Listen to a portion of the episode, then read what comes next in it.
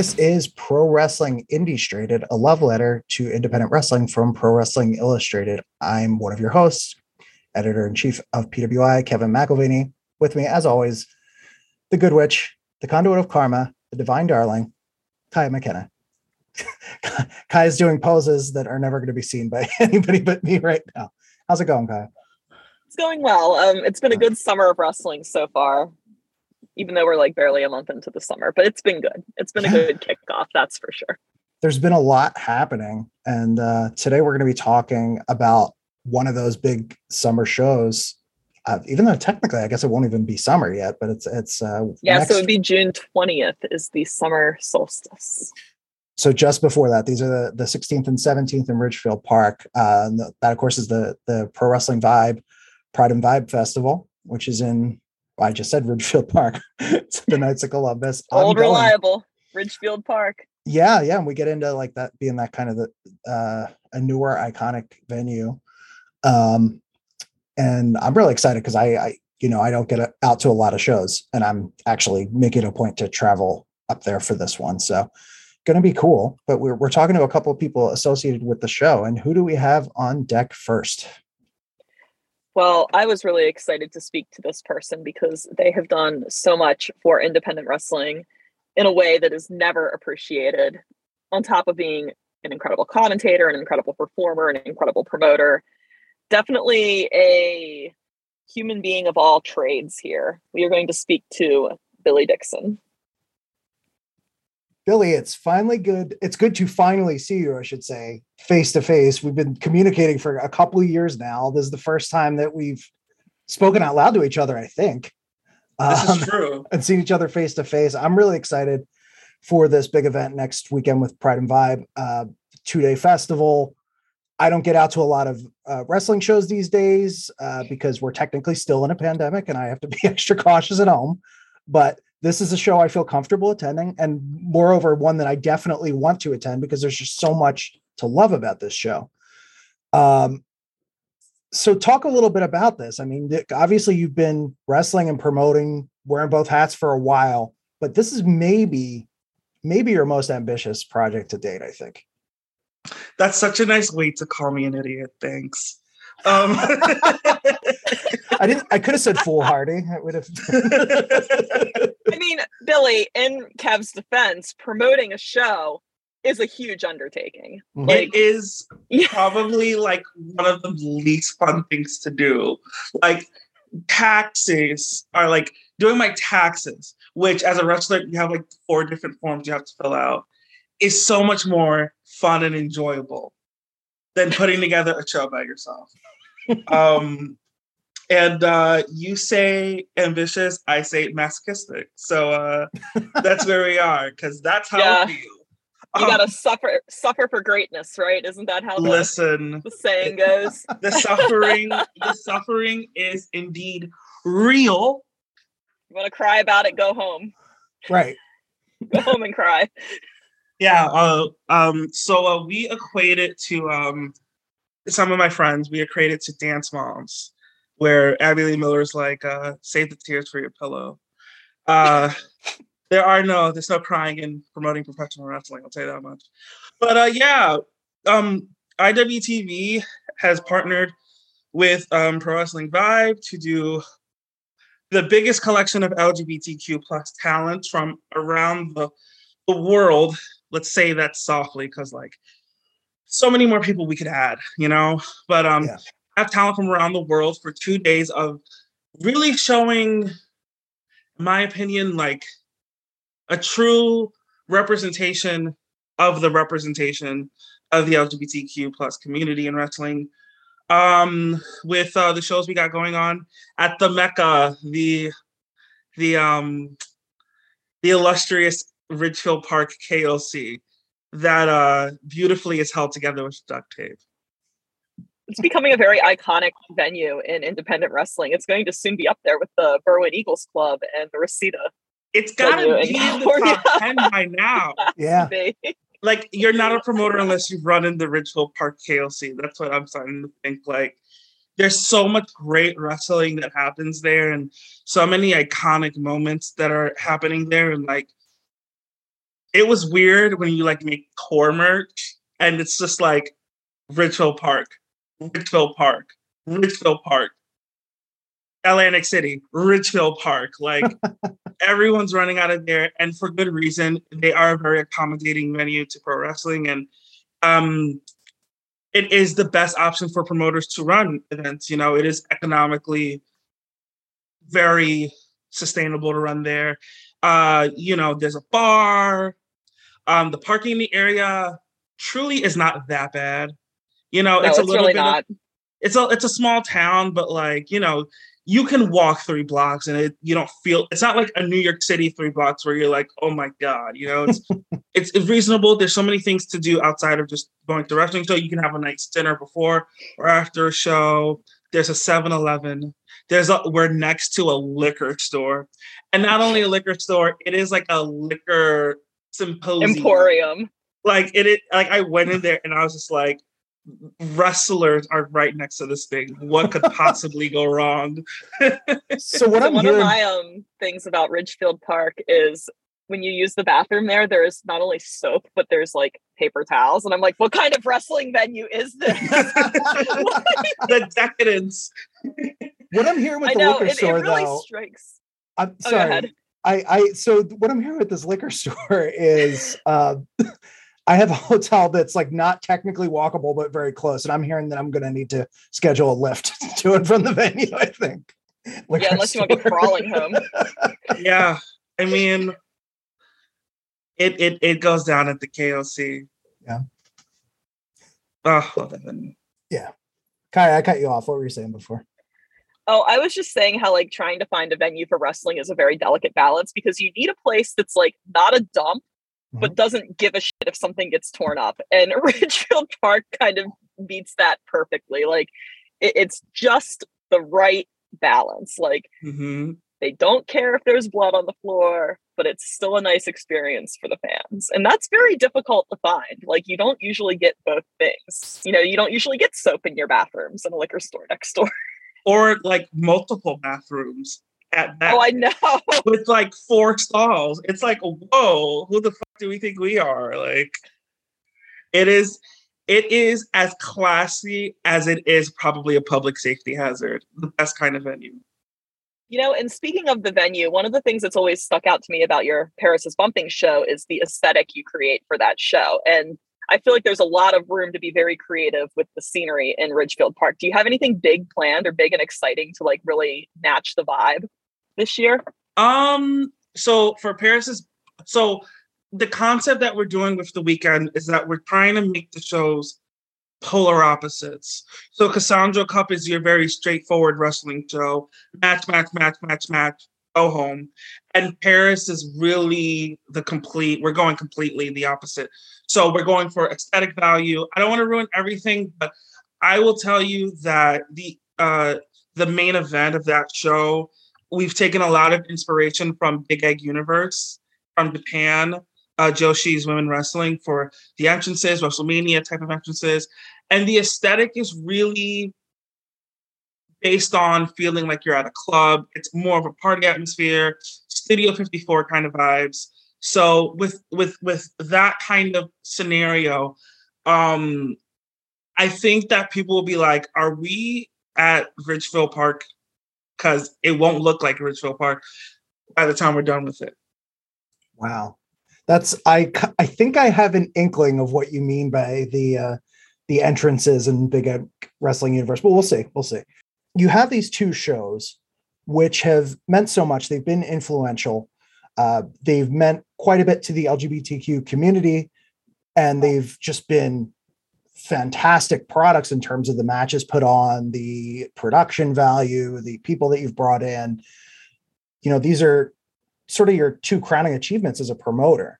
So, like, is there this pressure then, have doing both of them in one shot? You know, one a single weekend to kind of, you know, outdo yourself what you did previously.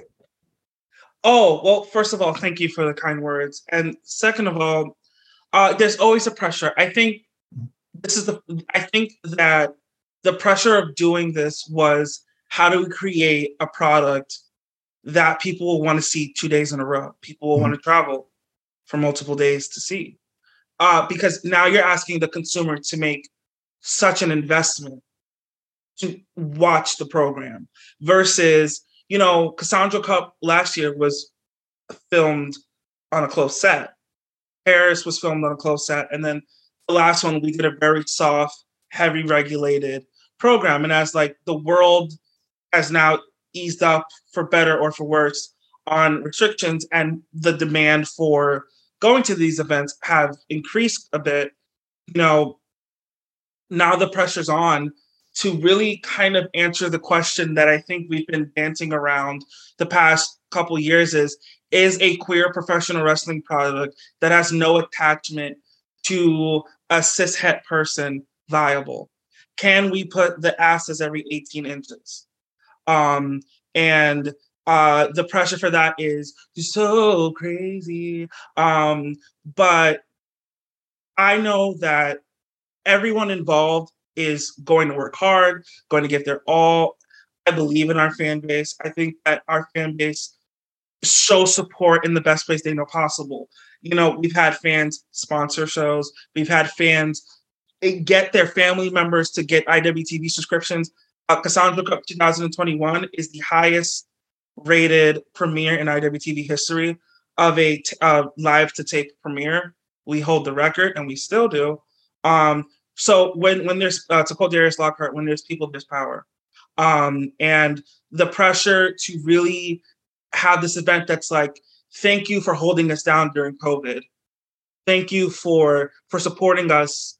Uh, now here is this like huge gift that we would like to present to you is really difficult and also creatively what stories can we tell? What marketing strategies can we use? What what gimmicks go into doing that? And you know i think that when it's all said and done i will of course criticize myself and say here's the pluses here are the minuses. But for me as the person who largely is doing this on their own from a management excuse me standpoint uh i've done the best i can um so i hope that people really do enjoy the weekend uh, so two things. First off, I mentioned earlier, of course, we are still technically in a pandemic, although it's easing up. Um, one of the reasons that I feel uh, comfortable attending this show in particular is because a lot of good folks there. I know people are not doing anything to unnecessarily put anyone else at risk. Um, I believe you mentioned it uh, a uh, not not on here, but previously there's a, a masked section like where everybody's going to be. Yeah, yeah. So in our seating chart, mm-hmm. we have a section that is only, you know, we we know everybody has different things and different feelings mm-hmm. and opinions on COVID, and legally, you know, there's only so much we can do. Sure. Yeah. Um, but within our control, one section of the audience will be mask only, and we will have a, a mask compliance officer person that if you're in this section, which will probably be to the right of Hardcam, um, if you're not wearing a mask, you will be told to move to another section or to put a mask on or be provided with a mask because there are people that are um, on the roster and and the fan base that are immunocompromised. I think that's the word. Mm-hmm. Um, yeah.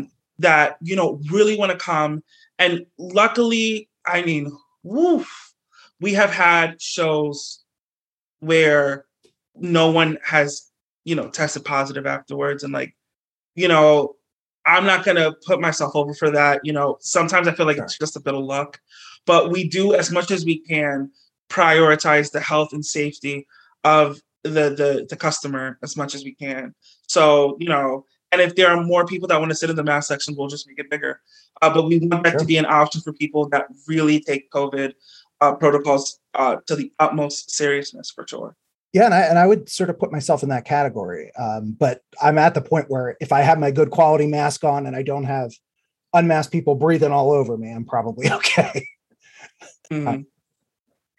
I, I really appreciate hearing that you're prioritizing everybody's well-being above everything else because I feel like there has been a lot of give and take or slack or dishonesty or just lack of empathy and caring in regard to covid especially as we've become it's become more normalized like we've just uh, yep. basically gotten used to it being a thing right mm-hmm. and the threat is still there. You know, you you have fans that you want to care for, but you also have all of these performers that are coming in from all over the country, from different um from different countries, different continents that will then have to travel to get back home, and you don't want to create any issues for them. So I really appreciate that you're considering this from all sides of the equation. Yeah, I mean, when you hire people that are cancer survivors, uh, who have really bad asthma, who have, you know, conditions, you know, it's incredibly irresponsible and uh, um, negligent, in my opinion, to not take seriously their their health. I mean, sorry, you hear my dog Angus in the background. Um, but uh, uh, um, I think that um, it is super important that we take seriously. My name's on it, and I don't let anything with my name on it not go, you know, checked. And also, I think that like something that's like super duper important is like my experience as a worker going to shows and you know from some promoters i won't name names because i'm not trying to get in no mess never being asked for a covid test never being asked if i was vaccinated never never caring to have supplies that were necessary to the the hygiene uh the sanitation of the show. And to me you know like whenever i ran something and hopefully the roster can attest to it. You know, part of the budget was wipes, sanitizer, masks. Uh, at Cassandra Cup, we cleaned when we, which is why COVID did provide a really good kind of situation to really have us think about how dirty what we do really is and the real lack of uh, attention to detail to hy- hygiene. During the matches at Cassandra Cup, we sanitized the ring every single time. So that created such a long film day. But I knew heading after that that everybody was as safe as possible in it. And also the Vince McMahon theory: if I'm bumping in a soaking wet ring, so can you, because uh, I'm trying to make you safe. So that's kind of what we've, you know, tried to do. Man, I was going to say something in my brain, just totally just totally blanked. I'm so sorry. You're just picturing uh, Vince and Billy bumping and soaking wet. No, okay. So I know what I was going to say is like, you know, it's one of those things you don't think of, like how dirty is a wrestling ring really. I can tell you if you ever want a reality check of how dirty a wrestling ring is, take somebody who's just done a death match and spray peroxide on their back and just watch that. Sh- like just take over with foam. And that just speaks volumes to the amount of like, you know, just dirt from people's shoes, from people's sweat, just touching that ring. So the fact that we're more aware of keeping it sanitary is really important. But I had a um really eh, cool. I just had a question about like the way you kind of do things with the Paris's bumping show is like each match seems to have a category. And like I love that because it's like an extension of like the match having a gimmick, but it's very customized and personalized to the themes of the show. So how how did that idea come to fruition and how do you come up with these categories to make them so unique? Okay so paris's uh, bumping is based and inspired by um, the documentary paris is burning from 1990 which is basically just in uh, taking a look and examining the life of ballroom culture vogue culture. So like if you've ever seen madonna's 1990 music video vogue the people that were in that video were also featured in the documentary um, and it's just this form of dance and expression. And basically, queer people in the 1970s and 80s in New York City were ostracized. Like you could kick people out of restaurants for being gay or trans. So they create and uh, they created their own world. Even in queer culture, there was elements of racism and things like that. They created their own world to perform and do these things. And part of it, part of it was how can you express yourself in so many ways. So when you add the pro wrestling element to it, you know, the the categories are kind of just like tongue-in-cheek jokes of like what I think these people do. So for example, like um for uh Bussy, Allie Katch and Effy versus AC Mack, IWTV World Champion, and Ashton Starr, Pop Star Apocalypse came to mind because all of them come out to music by huge pop artists. You know, uh Allie has gone on this journey with her gear doing very specific Lady Gaga looks. You know, you have Effy who comes out to Elton John. AC Mack is a huge Kanye West fan and is very inspired by Kanye, especially with the loudness. Um, and Ashton Starr is really into female rap and like, you know, it's a nod as a promoter paying attention to what these performers are doing and coming up with a cute tagline. It's like a lot of like when AEW the production truck got a little crazy during the pandemic and the little headlines on the lower third were just getting more and more chaotic as the weeks are going along. So it's kind of a little bit of of that you know for the more performance based things with people that are not wrestlers those are more straightforward uh with you know what ballroom categories traditionally are. And both of these cards are really stacked. Um, but i think one match that we have to focus on um, and this is someone who whose name I think of frequently alongside yours because, in my opinion, your greatest rival, um, of course, that being Darius Carter, and we got the I Quit match. Uh, during, yeah, I know, but the, see, the thing is, previous clashes between the two of you have just been incredible. Told these uh, epic stories, and really, especially at the the first Paris is bumping show, very unconventional setting for it in that like you were not really in a ring. You were just fighting around the venue on the floor but it was classic wrestling storytelling. And then couple this with you recently announced that you're planning to retire uh, and step away from the ring. And this is i quit match against darius. Huge thing. What are your thoughts going into this?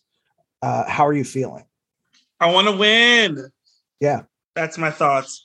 I um I mean, I would I will say that the uh, crowning achievement of of COVID was, you know, if we're going if we're going a little bit like beyond curtain, what story could be told that is universal to different people, demographics, and groups?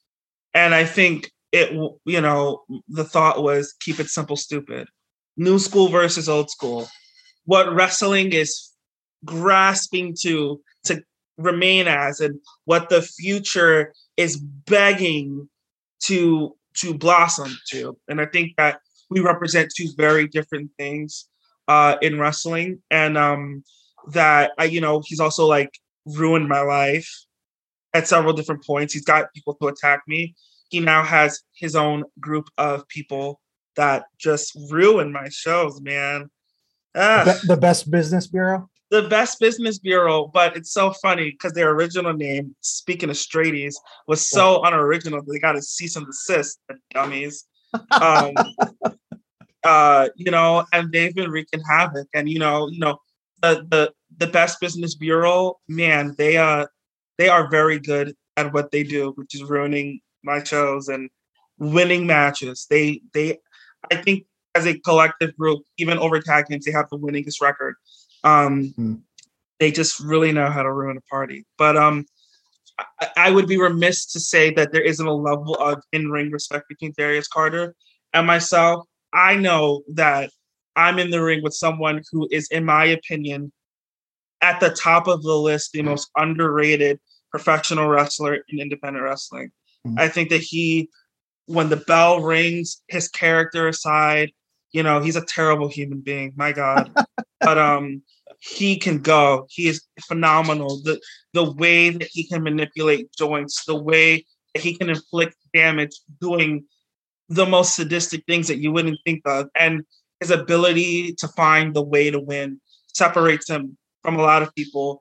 And I think that he is um, he is is someone that is just waiting to become an asset to anyone's professional wrestling company. That being said, imagine me saying I quit to him. Like it's hard just, to picture. I just if I listen, remember, you know, there was like six of them applying this like Dragon Ball Z yep. fusion ha figure four yep. leg lock on me. And I didn't quit. I passed out. So right. um he, you know, and I think that I did not make this match. Commissioner Faye Jackson made this match. Yep. Um and uh I think it's because every single match we've had has not had a definitive uh, finish. Mm. You know, at Paris's bumping, Faye got involved. At the Sanjo Cup, he there is a dispute if he kicked out before three or he kicked out right after three. I don't know. I don't know how to rewind the tape. Um, and then at Paris's bumping, he cheated to win. I mean, they came up with this scheme to basically handcuff everyone on my team. And you're trying to save someone, and then he low blows me while the referee's back is turned. There hasn't been a definitive finish to any of our matches for the past two and a half years. Right. So this is the most definitive finish you're going to get. Someone has to utter the words, "I quit."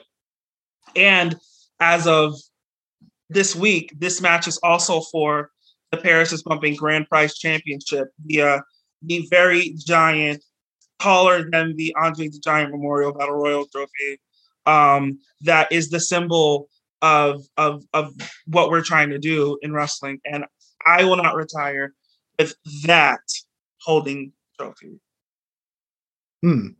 Bold words here, Billy. But you know, I should point out for anyone who is not super familiar with your work or your the either of uh, your bodies of work or chemistry that the two of you have.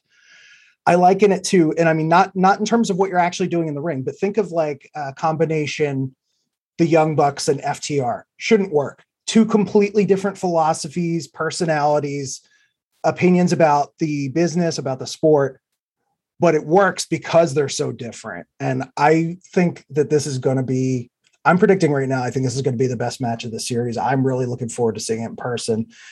Uh, if this is your last match, it'll be an honor to catch it in person. Thank you. I I I will say it's been a real pleasure that every match me and him have had has been nominated, mentioned, suggested as a match of the year on the Independents. Um, iron sharpens iron. As much as there's hatred and heat, brother, you know, iron sharpens iron. He is phenomenal and he has made me very, very uh, better in the ring for sure. That's such a huge part of growing as a performer too, is um, having these different range of opponents per se, right? Like having to work with people who are less experienced than you that forces you to step up and lead, but then also working with people that are just as good as you or even better than you to force you to step up your own game in a completely different way. So I'm very looking forward to that match. I think it's going to be phenomenal. I know that Darius just brings this intensity that's really hard to contend with, but you have so much heart and it really resonates on screen and in person. So it's it's going to be one that's going to knock it out of the park for sure. Well, okay, now you know a little bit of pressure, good guys. Okay, laying it on a little bit thick. Gotta no really, uh, gotta really put on the old boots, you know, and tie them real tight, brother. Um, well, but know, I'm, I'm really looking I'm, forward to this match. really looking forward. Yeah, and and I'm a big um, advocate for building people around you up. I think that there's too many people that do not support people they should, do not facilitate environments where people can grow and mm-hmm. encourage people to be the best they can be. So whenever the opportunity presents itself for me, I always want to lift people up, and I know that you can have this amazing match and it's going to be incredible and hopefully match of the year. Like, I think you've got it in you. I know Darius is going to be tough, but you are going to pull that win off. You got to go out just, on top. You got to go out. No, I can get this last one done. As my is my win loss record highly questionable? Yes. have I have I managed to have a great career losing more than I've won? Yes. Do I hate Darius Carter more than I hate my win loss record. Also, yes. So I am looking forward to being able to right the wrong, which is losing all the time, ending this with a W. Um, and I hope that we can deliver a match that is worthy of being a match of the year contender and match of the year winner. Plus, I'd like to mention that um, we do have stiff competition because the last I Quit match that was televised featuring Ronda Rousey and Charlotte Flair uh, for WWE was an incredible, incredible I Quit match with a beautiful final sequence, which to me, that's going to be the frame of reference people will have subconsciously. So those ladies really set the bar so, so, so high. Um, but it'll be interesting to see what we do with our take up an I Quit match. And if this, so I'm not going to ask you, like, hey, would you reconsider? Will you come back at some point? Do you really think this is your last match? No one's ever done in wrestling, yada, yada, yada. But what I would like to ask is if this is it, if this is the last match you wrestle, if this is the last show you promote, what do you hope that your legacy has been in your your young career? Because you're you're step you're stepping away early, but you have made a dent. Oh man, legacy talk. Woof. Um sorry. it's fine. Um I uh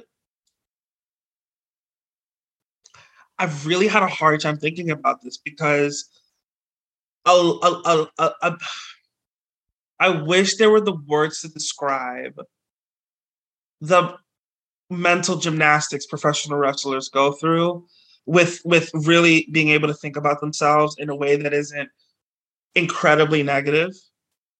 Um i have a hard time viewing my career in a positive light. You know i can say i've accomplished x y and z but to really think about it and harp on it and really go there is a huge challenge.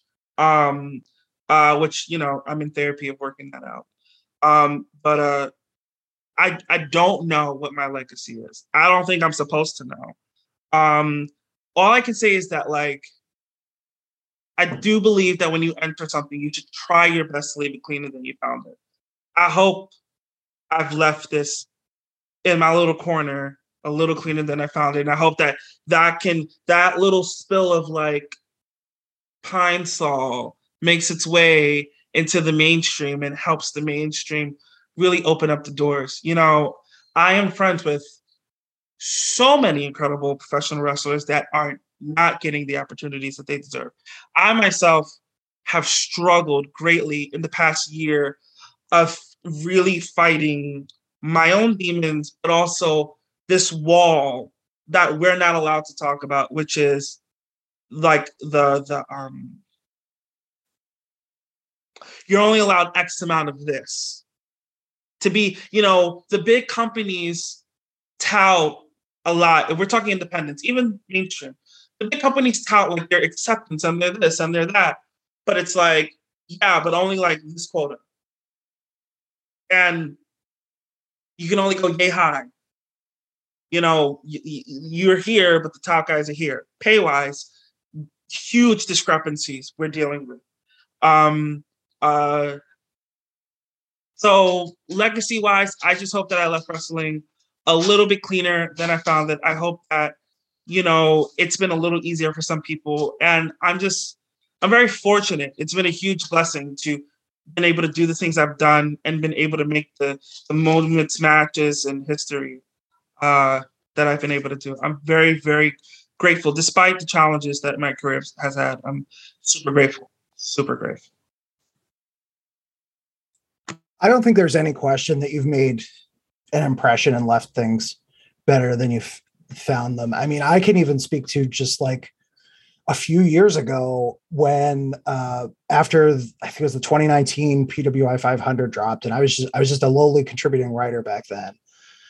But you know, it was not a very representative list in terms of race, gender, sexuality, anything. It was just not a very inclusive list. It was a lot of straight white dudes. Now we still have um, you know, I think a way to go, like any other institutional wrestling product does, in in trying to be more representative of who's out there and really not just winning the matches, but like appealing to people. And I think that's really important.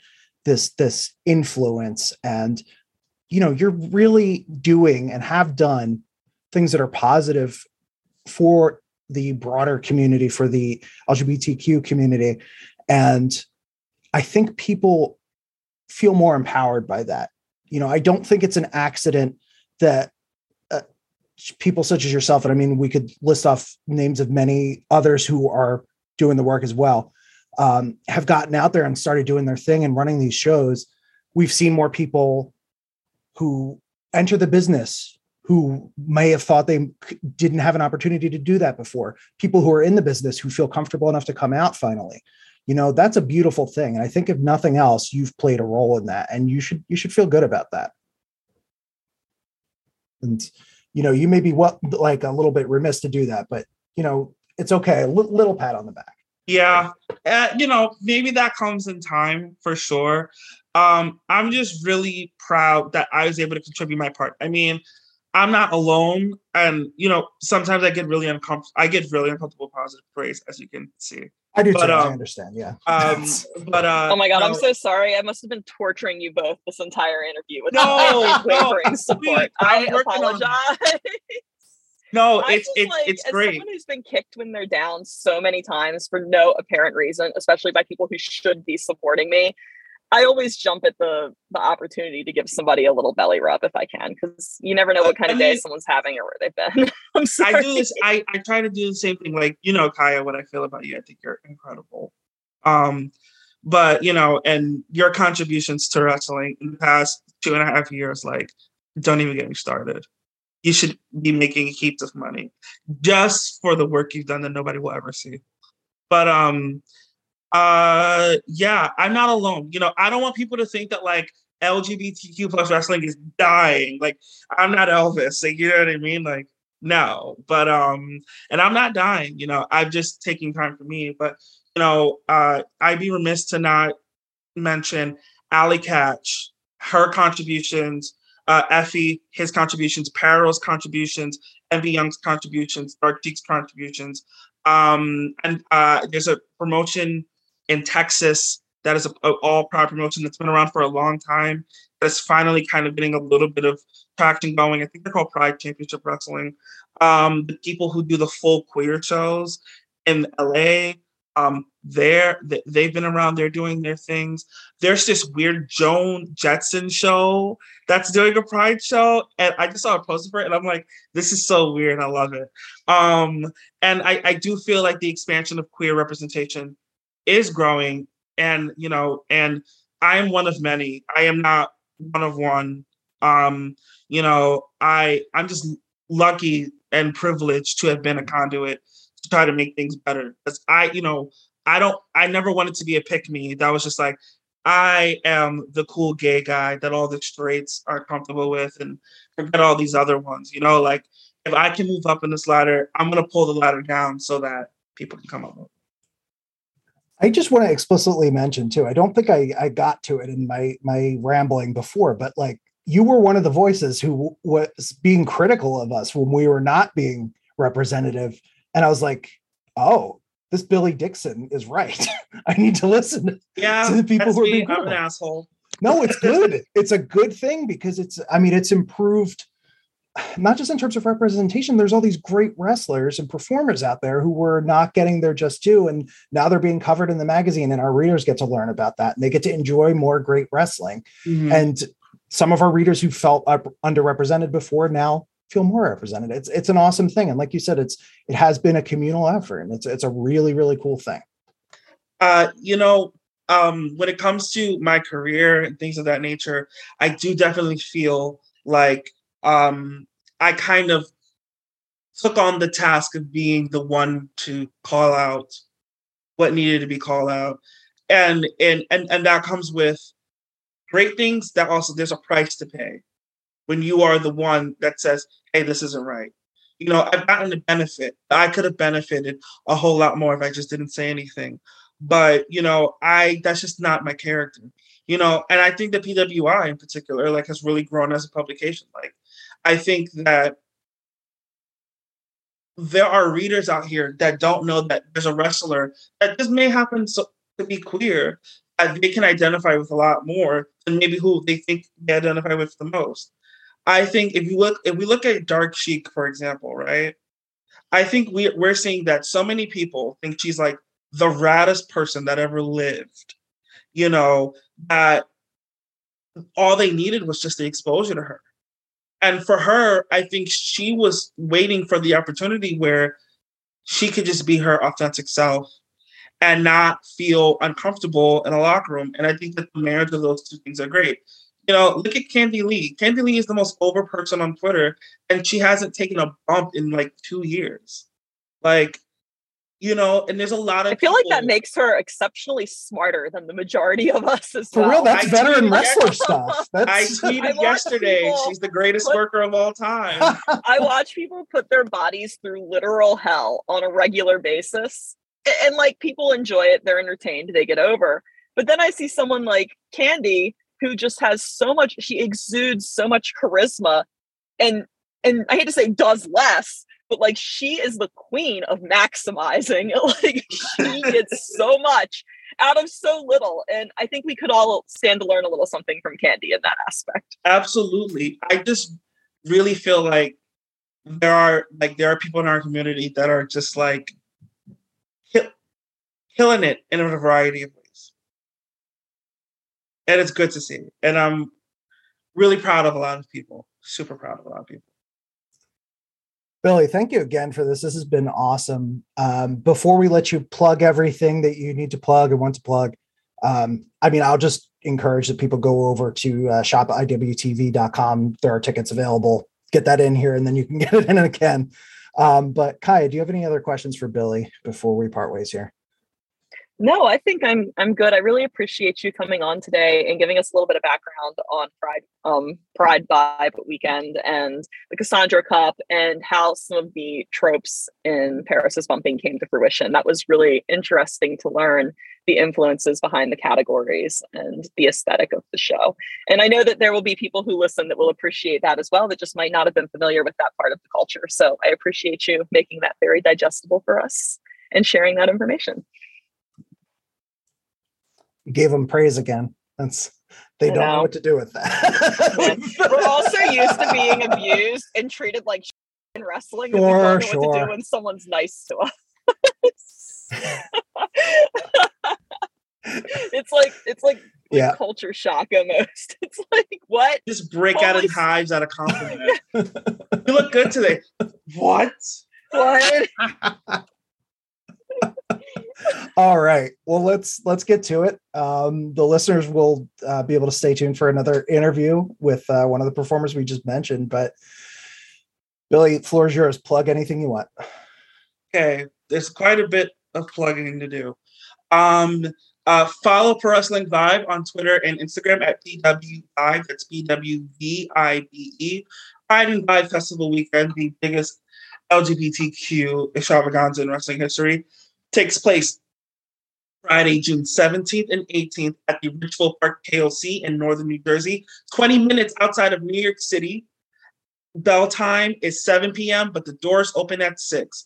Tickets are still available on shopiwtv.com, as well as tickets will be available at the door. Cassandra Cup is Friday night, featuring the first ever all queer 30 person over the top rope Rumble match for the huge Cassandra Cup trophy. The winner gets an IWTV World Championship match. But if IWTV World Champion AC Mack wins the match, his words, not mine, nobody LGBTQ can challenge for the title as long as he's champion. So what? high stakes in that match. That is ludicrous. And it, just it, what it, I would expect from AC Mack. It, it's insane. We also have Edith Surreal and Trish Adora going one on one for the first time ever. Oh, a door elimination match, which is going to be mayhem, and two tag team championship match qualifying matches with Gummy Brewer taking on the Kings of the District, and we have MSP taking on the Outfielders, and that's night one. Night two is Paris is bumping the craziest night of the wrestling calendar. We have um Trish Adora taking on Devon Monroe. That's the first time ever. Bussy, Allie, Effie Catch. Uh, Allie. I like that. Uh, uh, yeah. Versus like they're Allie and Effie Catch. Effie Catch. Honestly, cuter tag team name. that will not get gross Twitter search results, but whatever. um, yeah, I thought it uh, was buses. I thought they like public transportation. I, I, will make that joke every time I get a chance. um, that that you could say something about transportation and that nature, sure. Um, but uh, but but Bussy, Effie, and Allie Katch versus AC Mack and Ashton Starr in a tag team match. Trish Adora versus Devon Monroe. We have Sahara Seven versus Ariella Nix. We have um, the Gray Sweatpants Scramble match featuring nine chaotic personalities trying to get one fall to the finish. We have the House of Atari versus the House of McQueen in a Survivor Series, excuse me, Slayvivor Series uh, elimination tag team match. And the main event, It's all on the line. The biggest match of the weekend. We have Edith Surreal, Candy Lee, Mariah Moreno, Dark Sheik, Doll Domination Main Event Realness, the first ever all trans women wrestling match in the main event in pro wrestling history, the main event of the weekend, the biggest match of the weekend at Paris is Bumping, the Big Egg Universe explosion of performance art match. And there happens to be an I Quit match, which happens to be my final match also. So um, be sure to check us out. We are streaming live both nights on IWTV. Use code VIBE uh, to sign up with us. And that's it. Wow, that was that was uh Excalibur esque the amount of minutes. Excalibur could never. I only took 23 breaths. so good. So good. Um again, thank you for that. There's and and just as one extra little push for that, so many of those names either haven't wrestled uh, in a while at all. Haven't wrestled on the East Coast in a while. Some haven't wrestled. I think Candy hasn't wrestled in the US since 2019. So a lot of value for the ticket money there. And uh, if anyone can't tune in, I mean, can't attend in person, they can tune in and stream live on IWTV. Pretty cool. Yep, everybody can watch. Awesome. All right, thanks so much, Billy. And Thank good luck you, out guys. there against uh, you know who. Yes, Yes, good you. luck. Allie is giving me her knife. I'll do well. You got it. That was awesome. Um, I can't believe I'd never. I, I've been corresponding with Billy for like a couple of years, more than that even now. Um, but had never talked to him. I'm like, glad he bullied us into that interview. I'm glad he bullied us with That's his very non-threatening, threatening request to I- be on the show. Let me see if I can pull that up. That might actually be fun to, to read out loud now that the It was interview's in incredible. It was a work of art. A Um, real worker knows when to work. he said, Where is this? Hello, Kevin of PWI, all caps. This is a formal threat to be on Indie Illustrated. Excuse me, request. so happy to do that. It was really good talking to him. Um, and we got another interview, and we we tried to set this up before she traveled across the Pacific to the U.S. Um, but you know, just as happy to talk to her in our own time zone. And this is, I mean, what can we say about this person? We're going to get into a lot of stuff in this in this interview. Uh, but Twitter's favorite wrestler, Candy Lee. Three years, Candy. You've been away for three years. Has something been going on? What, what took you so long to come back? I don't know, a Something- pandemic. Oh, that. Oh, I always forget about that thing. Casual pandemic.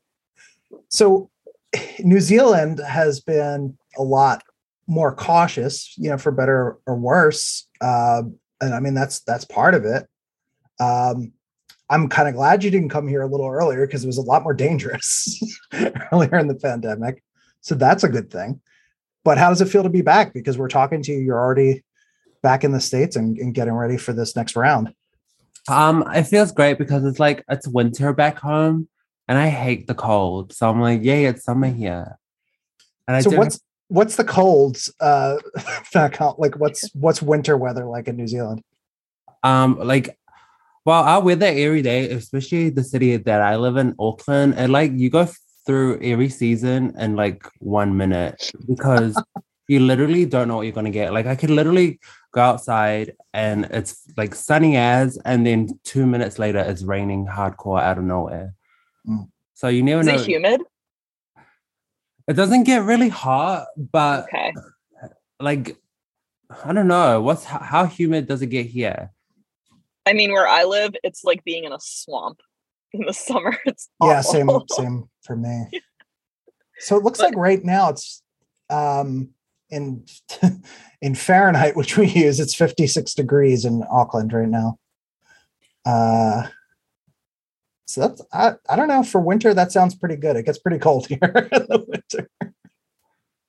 Yeah, it doesn't really get cold back home. Like the coldest we go is like probably like zero degrees. I don't know if that's got um cold or not. That's that's well, that's the freezing point. So I mean, that's It's chilly, but it's not. Yeah, like it's not- the it's not tun- It's not the tundra. right. When I was living in Iowa, it would be like negative 20, and you just go outside and you're like, I just hurt. My body just f***ing hurts. You don't even go, oh, it's cold outside today. You're just like, ow, pain. My f***ing eyes hurt. What is that? Kaya's giving me some editing work already in this episode. Sorry. Very colorful. I'm a colorful witch. it's good. It's good. But I'm glad So- that you're here stateside. Yeah. And how long are you in the States? I mean, for like I don't know, three weeks, four. I I mostly came just to like I wanted a break from my country because I'm like I've been there for three years. I was stuck there, and I was just like, oh, I'm kind of over it. I, and because work was like, oh, you need to use your annual leave, and like they've been bugging me about it for like years, or the last three years, and I was like, where do you want me to go? I don't want to stay home. Like that's so boring. So Come that's why and you're do back. You had, wrestling. you had vacation time to use. So you have Yeah, because they were gonna force me to take it. I was like, you you're gonna force me to stay home and do nothing. What the hell? What does it just stop like accumulating at a certain point if you don't use it? Do they just cut you off? Oh no, they keep it keeps like accumulating, but then they really don't want that for some reason. So they like Because then you just peace me. out for like a whole month and they can't do anything about it. I think that is the idea. Yeah. yeah. Um, although that's essentially what's happening here. So it'll be it'll be like three months you're gonna leave for. So we have this big match coming up. Uh the main I believe it's the main event of Paris is Bumping, but it's it's certainly one of the one of the main events. Um do you have anything else going on before we get into that? Any other matches? Or are you just here to enjoy yourself and see friends? I think and- I'm I'm in the um Cassandra Cup thingy. As oh well. yeah, yeah. The Oh, okay. That might be a scoop. I don't know if all the the participants have been announced for that. Oh no, there was a pho- I, there was a photo and like everyone in that photo is like in it, and I was like, oh my god, I didn't Okay. realize my big head was there the whole time. so talk about these these events what are you looking forward to the most out of i mean eh, whether it's your matches or seeing people I think it's I'm I'm excited to finally meet people that I've only like ever interacted with over social media. But it's funny because I feel like I know a lot of them already. yeah yeah that's i mean personally i'm going to the show that's a, that's a big part of why um I, I met a few people but i mean the, the pandemic era was strange in that regard and then added to that you being well it, was, it took you a day to get here right like how, how much time did you actually spend on airplanes I don't know. It was like long. I didn't like it. I hate I hate flying but out out of flying or being on a boat, I feel like being on a boat would like scare me a lot more, even though I want to be on one. So that raises my very important question. If you come out victorious in doll domination, is Billy getting you a vote? I mean, I would like hope he does. I I hope that if I win, that I go outside and there's a big pirate ship waiting for me. I'm like, oh my god, me and my big ass trophy are gonna go on this pirate ship. i was thinking i was always thinking it was like a yacht that you wanted or something you want a, a pirate ship Yeah, I want a pirate ship because it has like treasure boxes and it has a plank so you can make people walk off. His cannons. Yeah, and cannons. You can kill people kind of. Oh man. All right. So this is really already I mean even before we So much recording- breaking news. It's not a yacht. It is in fact a pirate ship. Because I always assumed that you were talking about like a multi-million dollar yacht as well. But Right. you know, actually, I think a pirate ship would be much cooler. I feel like who has a I, pirate ship? Tons of people I- have yachts. I feel like the yacht would be my um like lifeboat when you need to. Wow, that's high roller stuff. I don't know Oh, yeah, to man. ignore it, but I'll find a way. So when is the last time you actually I, I I've got to imagine it's tough because there's not as many shows running in, in New Zealand. Um or there hasn't there wasn't over the last few years. And the, you know, ring rust is a thing is a thing and all that. Is it ever tough for you when you have a long stretch where you don't wrestle to get back into the ring and do it again? Um, yeah, I fe- I feel like I get like anxious all over again. I'm like Mm. anxious anyway, but I'm just like, oh no, I feel like I forgot how to wrestle. That's Well- how I feel every show. I was gonna say you're always very like self-deprecating in that regard, and I think you're a little unfair to yourself. But um, I think the good thing is that you always uh you followed up that up with like I don't need to even wrestle. People just people love me already. Um, and a lot of that is like this this presence that you've created for yourself on social media. Uh, the gift for with Tony Deppen that uh, many of us have still not gotten over. And of course, the not completing tweets, which I got very close to hitting the mute button, Candy, a couple times. Very so close. weird that like people were so annoyed at me during the time I was doing it, but now that I've stopped, everyone's like, "Oh, I wish you could go back to that. That was so funny." And it's like, I'm not gonna go back to that when you were one of the people that was messaging me like, "I want to be." Well, there's there's obviously like the athletic performance component of professional wrestling, but I think something that sometimes falls to the wayside is being this charismatic, large, charismatic, larger than life presence and truly entertaining the people. And that is something that not only are you phenomenal and incredible to watch in the ring, but you entertain the people. And like that's such an important part of it in, in making people feel like they're part of this experience in that way. No, so literally. give yourself some credit. You can self-deprecate, but give yourself some credit for entertaining the people. No, I feel like with wrestling, I feel like because like so many of us could just be compared to each other. So standing out is like hard as is. So I feel like I don't know, once you find something that you like that makes you different from everyone else and separates you from the rest, I feel like if you don't go all in on it, then you're just gonna be wrestler 101, wrestler 102, like and I feel like people get bored of that. Yeah. Uh, I mean, you commit to the bit, that's for sure. you did that. Um, you have your your poop tracker or whatever it is now. Places you poop. What's it called? Poop map? Oh, There's Oh, yeah, a couple. It's called Poop Map. I'm almost at a thousand poops. I'm so excited. I'm gonna buy me a cake in the shape of a poop emoji to celebrate. And and we are so honored that you will probably be dropping your 1000th poop in America. I mean, I'm at I don't know how far off are you? I'm at 931. So that's like what? Oh, no. Oh, I believe in you. Have a- have eat a lot of fiber. Oh my god, I need to go eat some bad food and just like have full on diarrhea for a day. And then I feel like I'd have like I would have smashed up 50 poops. This is the uh swinging for the fences. She came out swinging on this one. for real. this is I don't I don't know if this term translates, Candy, but this is the bluest uh episode of this show so far. Meaning like the the like um uh uh, not a, not suitable for families, not PG thirteen. Is there like an award badge you can get in Poop Map if you poop in every country? Or like if you poop in different states, like if you hit all 50 states? Because you could like benchmark, right? And like try to meet these poop goals, poop achievements. I mean, I got a um a poop um badge for um pooping in five countries. We're really sticking with this poop conversation. I mean, it's very interesting to me. Like, I've heard of the existence of it, but as someone who's more well traveled than myself, I was just wondering if there were awards for um, hitting different countries and different continents. And They they have a um year in review, and October was my busiest month last year. Why was that? I have no idea. I was like, I'm just like, eating like really bad that month. It's the end of the fiscal year. You got to get it all in before taxes hit. It's like I was just like, why do I have a year in review, and why was October so so much? Like, what was going on? Well, I will assure you that if you do poop in Ridgefield Park, their bathroom has soap and paper towels, which is very uncommon in American independent wrestling venues. So you will be set up in the lap of luxury.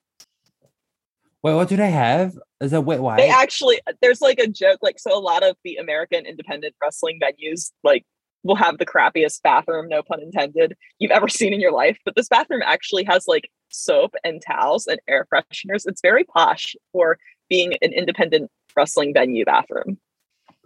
oh my god, I'm excited. It's so exciting.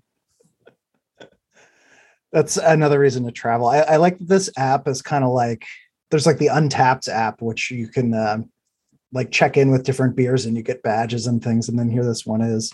I mean, is this just like is this also like a health thing? Is it like, oh hey, I can like keep track of like how I'm I'm doing. Like I ate this and then I pooped and then blah blah blah. I don't know. I feel like it's good to see if you're regular or not. Yeah. they're like, oh look, I be I'm five times a day. Is that normal? that's that's probably too much yeah although maybe maybe not uh as abnormal when you're traveling. I mean that's i really uh don't envy that you had to uh suffer through that long flight because that's not that's not fun. Um did you have any bring anything good to read? Did you do anything fun on the flight? Um, I watched all three Cheetah Girls. okay. That's a Oh my good gosh, way I to- haven't seen those movies since I was a little little girl, but they were the coolest. I mean, I still love cheetah print. I put cheetah print on my gear to this day because I just love it so much. I have a giant cheetah fur coat that I wore for Ring Crew once. It was great. we have we should probably talk about the actual shows a little bit and you are facing three i mean you've got well, the rumble we, we're not sure who you're going to be in there with because that's coming out one at a time um, but you've got three opponents who i believe you've never faced before correct at a Oh, I've never At Versus seen Bumpy. them. So I'm excited. yeah And there's Yeah. like four of us. So I'm like, oh my God, I can like do the bare minimum. No, I'm kidding. They're gonna carry me. Oh my God, I can't wait. you're gonna do they carry me to a victory. I mean, I think they're all going to be trying to win. That's like uh that's part of it.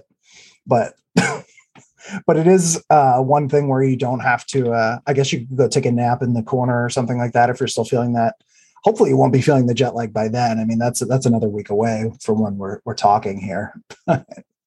that's got to be uh, tough to contend with too. Oh yeah, all I've been doing is just sleeping. Hmm. And it's so hard. Prioritizing sleep is so important, though. I don't I think people. sleeping. It's Hmm. so good. It's good for it's good for you in general, but it's also like good for your skin and stuff. Like you know, drink water and sleep. Get your rest. Wrestlers are terrible about getting sleep. I know some of them like are on Twitter twenty four seven, and I'm like, does this bitch motherfucking sleep? Like, No, So I think let's talk a little bit about um, wrestling in New Zealand too, because I, I think that's something that doesn't get a lot of coverage over here. And, um, you know, PWI is not always the best about that either. And we, we, we're trying to get better. But is there anybody aside from yourself down there that we should be watching out for that is really impressive for whatever reason? um, I feel like you guys already follow him though, like Jamie. Second TSA. Yeah, he, he's uh, he was our one to watch, I think, a couple of issues ago. I I don't think I know. I'm just trying to remember which issue it was. Um, but he was yeah, multiple championships, I think, multiple promotions. and he was like undefeated for the longest time. Yeah, yeah, yeah. I, I don't know. I don't really because like I don't.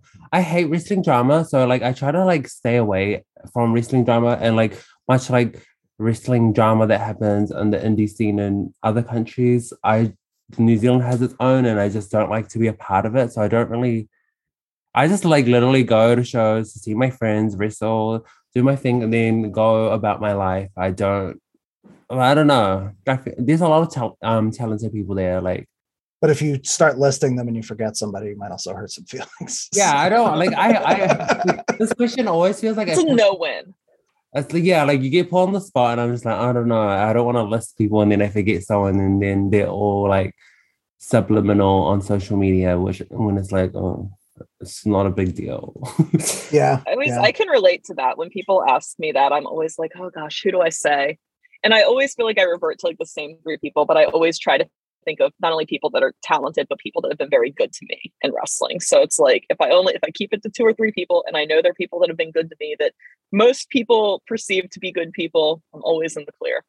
That I'm just gonna start putting you over every time, Candy. every time someone asks.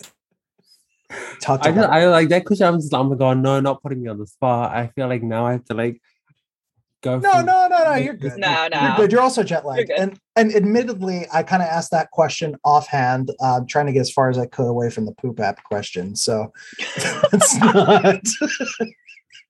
it's like what's what's not like that? What what what's like pro wrestling and quote you know quotes.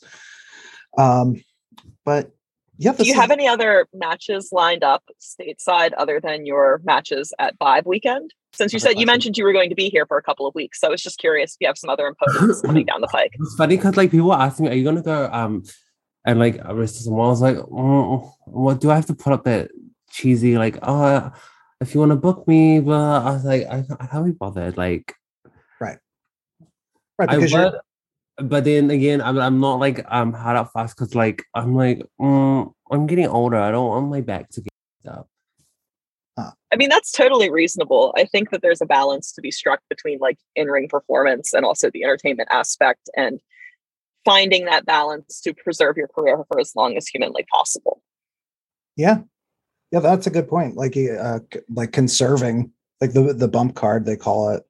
Um plus like this is your time off from work. I mean, you've you've as you mentioned been stuck for a while. I mean, is there anything else you're looking to do while you're here that's not wrestling like uh tourist stuff or you know seeing people that you haven't Yeah. seen? The horror. No, I'm kidding. Um, The blue podcast again. That's I'm here to I find. mean, you're hitting some good cities for that, right? If that's the goal. You're in I'm- Atlanta, I'm New here York to City's up the um, road. find a sugar daddy. No, I'm kidding. It's like the girl on TikTok who does all the TikToks. It's like, I'm looking for my rich husband. You're here looking for for your rich sugar daddy. it's a good plan. Yeah, I mean, Look if I, was, smarter, not harder. if I was here longer, then maybe I would like kind of want to like go like wrestle all over. But then I'm like, I don't know, like a few weeks isn't that long, and I feel like I I would hate like traveling from, from city to city. Like I know that sounds like, oh my god, like who would say that? But I don't know. Well, I mean, I get it. I And- hate airplanes.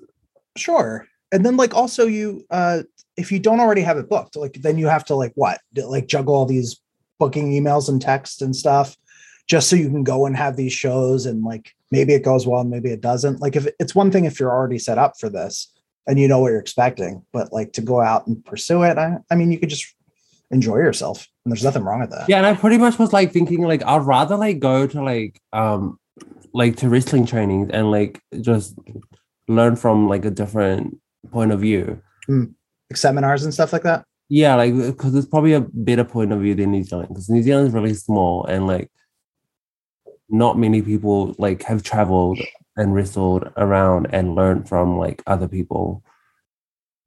That's an interesting So- way of looking at it So, yeah. who's on your uh, list? Who would you like to train with and learn from while you're over here and you're in Um, the area you're in?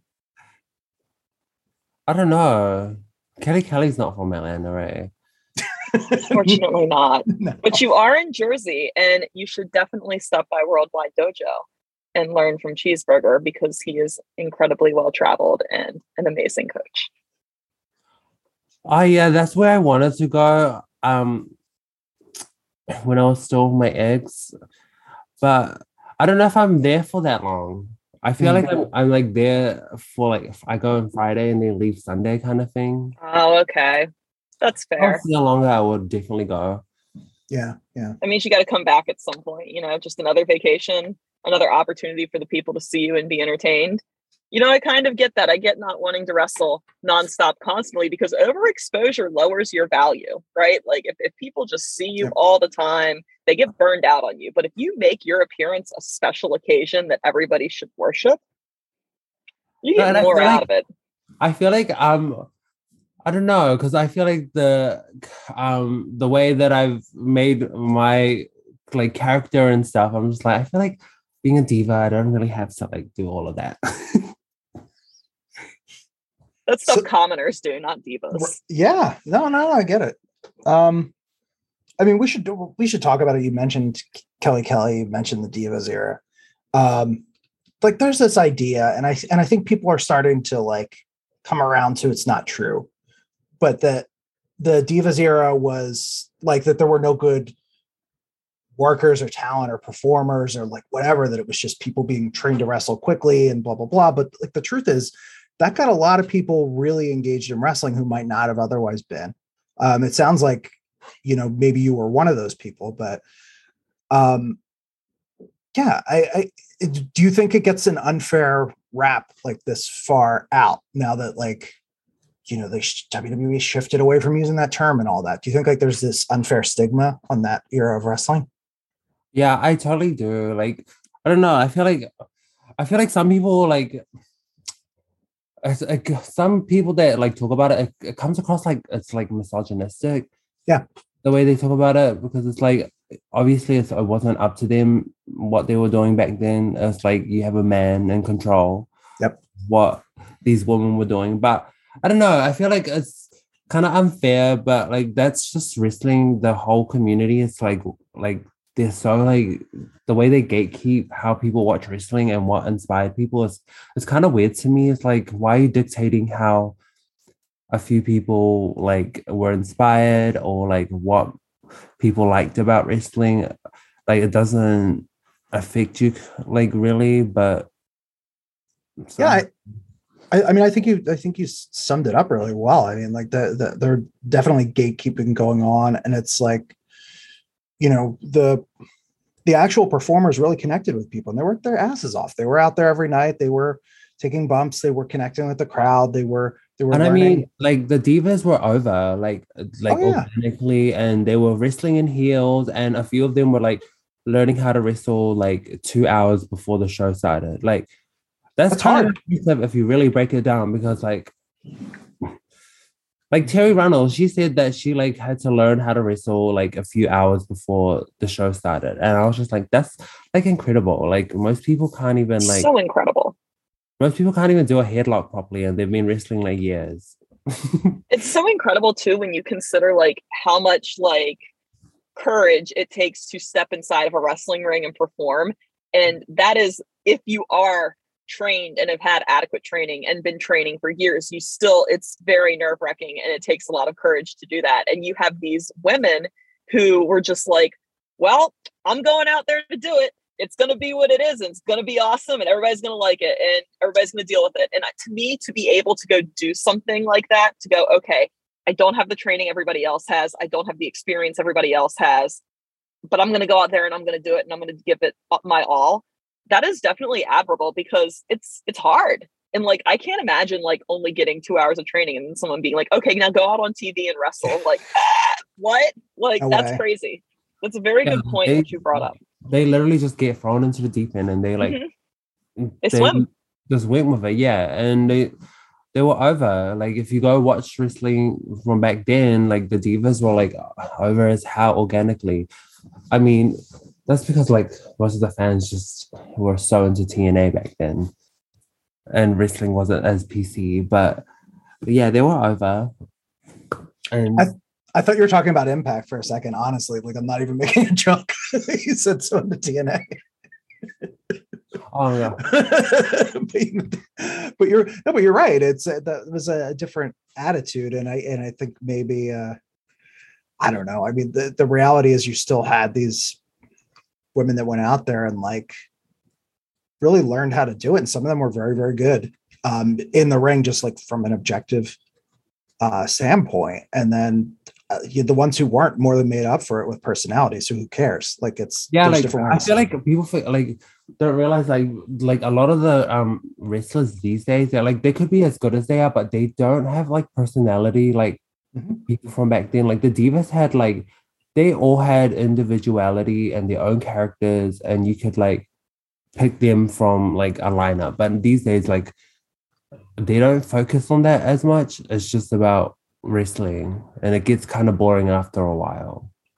I think to have that tier of presence, you have to kind of be comfortable with who you are as a person before you can create this wrestling persona that is projected onto an audience. And if you don't know who you are as an individual human that exists every day, how are you going to fabricate a character and persona to portray to an audience when you have no idea who you are in general, like wrestling aside? So I think that a lot of people have never had to confront that question about themselves, mm-hmm. they, that let alone in the scape of wrestling, then have to confront it again. You know, we're all lost. I feel yeah, I feel like with some like indie wrestlers, they don't know what their character is. They literally it's just themselves. And I'm like, what if you like i am like, that's cool that you yourself, but like yourself could be boring sometimes to people. and you don't like and I'm like, I don't mean to like like that sounds shady, but it's just like I'm like, you're literally yourself, but like you're not entertaining. So you Sure. you must be really boring in real life if this is you in wrestling as well. So you're saying like a 450 splash is not a personality, right? Like or whatever. I mean, in wrestling, anyone can do a 450 splash. No one knows what you can actually do and what you can't do. sure. Like I, I feel like it's the moments people remember, right? Though, how many 450 splashes have the three of us seen in our wrestling careers? Mm. Versus, like, what do we remember? Do we remember like the one time somebody did a really picture perfect 450 splash, or do we remember like the divas and their segments and their promos and the moments that they would create with the fans at ringside or whatever? Like, what do you remember more of from a wrestling standpoint? And I feel like I remember moments. So like I would watch yes, a match and I'll remember like the little things that like like with Shawn Michaels, like when he said I love you before he kicked Ric Flair. A lot of people remember that. No one's gonna remember like if Shawn Michaels did 50 flips in that match. Right. Yeah, that's People walk away taking away moments and what made them like, oh my god, this match is so like blah blah blah. it's cool when you can have both. I mean, I always think of like uh the Bayley Sasha Banks match at Takeover Brooklyn where Bayley won the NXT I, Women's title. I literally literally cried. I it was I I- I was in the building and a lot of people were crying. It was it was a, it was a beautiful moment. It was, and yeah, it was just so good. I like it never like connected to a match more than that one because I don't really like men's wrestling. right. Right. I love to hear that. You know how many times I hear men be like, I don't really like women's wrestling. I don't Men- care for women's wrestling. Women's wrestling is really bad. Like I hear this all the time from guys. Yeah, I hear it's that just in locker refreshing to hear you say that because it's like, yeah, you know what? Let's flip the table. No, because like I hear that in locker room sometimes, and I'm just like, that's so fucking rude to like say stuff like that, knowing that like you're sharing a locker room with women's wrestlers. Like that's I don't know. Like I feel like some people just don't have any proper f- um filters. Like I don't think wrestlers think. I think it's the. CTE.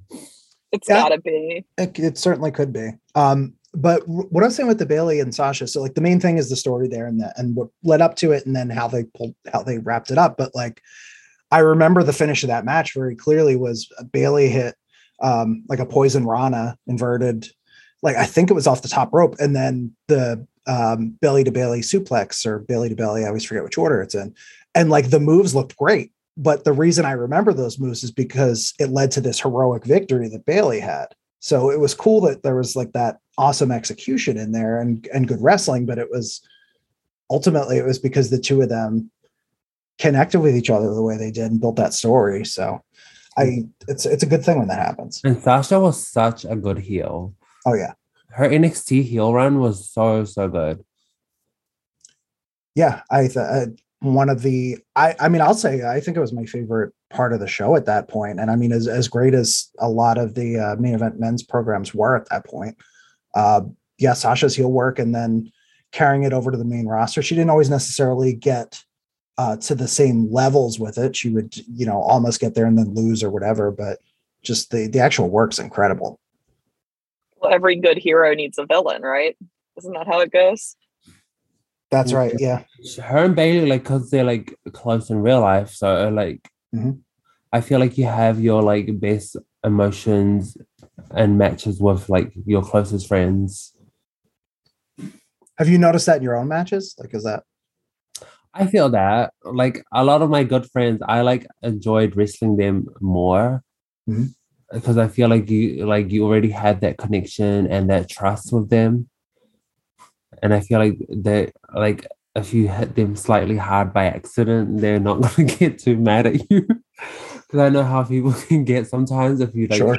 accidentally just hit them really hard. It's just like, oh my god, it's an accident.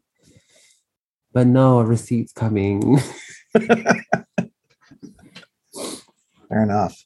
All right. Well, I'm sure you want to go back to sleeping, or I think I saw something about you trying to figure out a Nescaf- Nespresso machine. I don't even know what an espresso machine is, and I'm just like, there's no kettle. Like, Yeah, it is weird. I don't think I could do it. would I need did to stay in a hotel instructions. with one recently, and it it took me like 15 minutes to figure it out. Like I was like, "What is this like witchcraft that even I, a witch, do not understand?" It was it was something. I was I was definitely intimidated by the Nespresso machine at the canopy for sure. that was a new experience for me too. I'm gonna YouTube it. If not, I'm just gonna like Uber Eats coffee. You that's- should just you do it all, make it all a TikTok, and and earn your earn your money for the day. Marketing. That's awesome. Well, I, Candy, I know a lot of people are really looking forward to seeing you compete in person because it's, it's been so long. Some people have never gotten the chance. I haven't.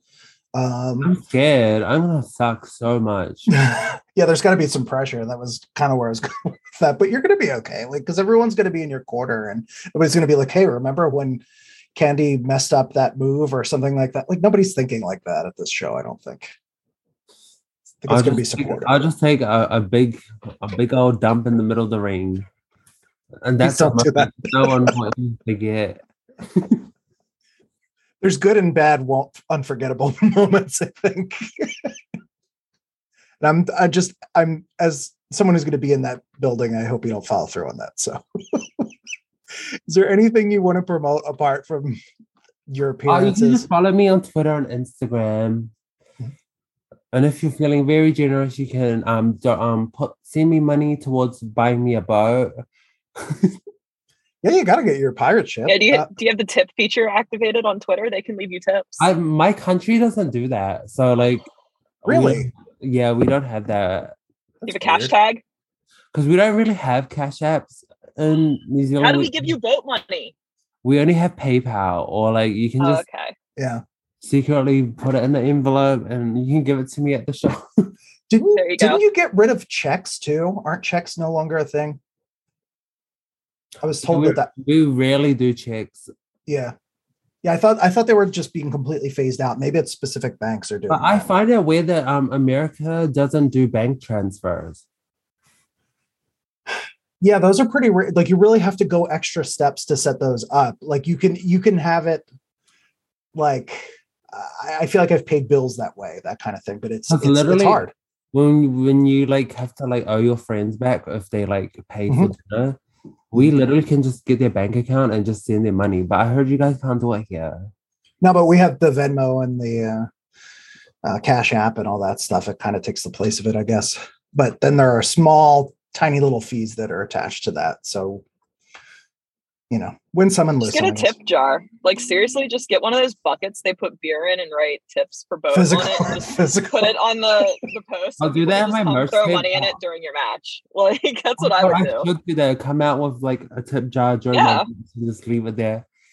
If and you I'll get the bucket, you can hang it over the post, and like then you're claiming your corner, so it's it's part of the match, and then like the fans can just put the money in there during your match. Oh my gosh! But then imagine someone steals my tip jar. I'll be like so upset. You then it turns into a watch it. shoot. Yeah, then it turns into a shoot, and you just beat them with the tip jar. So uh, the I before I forget your Instagram actually did you you completely lost your old one, right? So like if you want to what's your new handle? Um, at Lay Barbie triple seven. My old one got deleted. I do not know what Instagram is up to, but Okay. I have to start again. Yeah, because there's some people who are maybe going to be listening who didn't know what happened to your Instagram and don't know that you didn't that you had the new one. I think I eventually saw one of your tweets about it and went and refollowed you, but it was yeah, that that's rough. How many followers did you have before you lost it? I just got like um 13k followers, and I was like, oh my god, I can finally do that swipe up feature, so I can right. Ah, that sucks. so I can share random videos from YouTube about dogs. Sounds good. But now I can't, and I'm just like, oh. But Well, we- apparently, it's been happening to a lot of people Really. That's because I think Facebook owns Instagram, and we know how Facebook is. Yeah, well, that's a whole other podcast. I think people can follow you on uh, Twitter and Instagram. We'll we'll get that set up. We'll maybe have their own, uh, a physical tip bucket for your boat fund. Yes, boat fund. Just write that on the bucket. I'm telling you, like people throw money at lucha shows. How is this any different, right? You're just trying to get a boat. You're just mm-hmm. trying to get a boat. Oh my god, I'm literally gonna do that. Watch this next weekend at the Cassandra Cup and Pip. It's this is gonna be a big bucket, and it's gonna say boat fund. Yeah.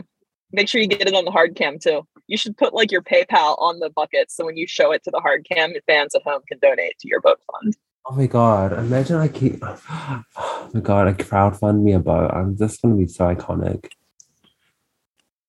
That was a that was a fun one, Kaia. That there's some things I didn't think we'd ever talk about on this show. no, um, you know, you never know what you're going to get with Candy, but I think that's part of the appeal is that she's just such an incredible human being with so many sides to her. And one of the things that I've always appreciated about Candy is she is the embodiment of a diva. She's it's it's her way. She does not care what other people think about her being a diva. She's a diva through and through. She has diva expectations and I truly believe that one day she will have her boat. I think so. I hope so. Uh, hopefully that tip bucket is a reality. and, and honestly, uh, just really keeping me on my toes there. I mean, I, I tried to ask about wrestling. It's like, I, I don't need to wrestle. I'm just. no, she's a diva. Why? We should we should be honored to be in her presence. Like and the wrestling is just a bonus.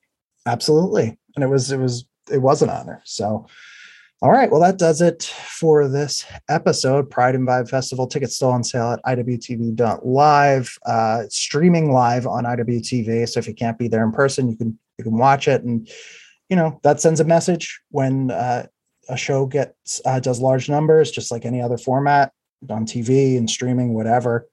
It uh, lets the people in charge know that more people want to see stuff like this. So definitely worth your time. Kaia, anything you want to plug before we wrap up today? just the usual. I mean, I'm on Twitter, Instagram, Facebook, I guess. Uh, I have a TikTok. I'm not super great at it. There's a Patreon. The handle for all of these platforms is at Kaia MCK. So K A I A M C K. I will be on the road just um just hitting a couple of shows up this summer before I really hopefully hunker down and start getting back into the ring so I can make a return if you guys see me in my travels, I will definitely be at the GCW Providence show. I will be on the 4th of July GCW loop as well. And I'm trying to get to SummerSlam. I'm trying to make it happen. I don't know. I'm trying to like wash everything through this one credit card to maybe get a free flight because I don't know about y'all, but these flights to Nashville are no joke right now. flights anywhere, they're it's terrible. Crazy you know it's something to really think about though because as independent wrestlers like you you're especially when you're first starting out like whatever pay you get is typically to put gas in your car and it's like this mentality comes from when gas was like okay $2 a gallon $2.50 a gallon and that has now doubled so it's like the expense that you're putting out just to get to the shows has doubled in the past couple of months so it's like even more money and commitment from wrestlers than before and they're probably like i mean hopefully your, your pay is getting um, adjusted as well, but maybe it's not in some cases. So it's it's a very interesting climate, right? To figure out how you're going to get around to all these shows and make all these appearances and even get to your bookings when factoring in that new cost. Well, there it is. Uh, yeah, the struggles of independent wrestlers. Support independent wrestling. Yeah. Throw money in the tip jar. Help your favorite Watch wrestler. on IWTV. Help your favorite independent wrestler get a boat. Yes. I would love to travel in a boat, a pirate boat specifically.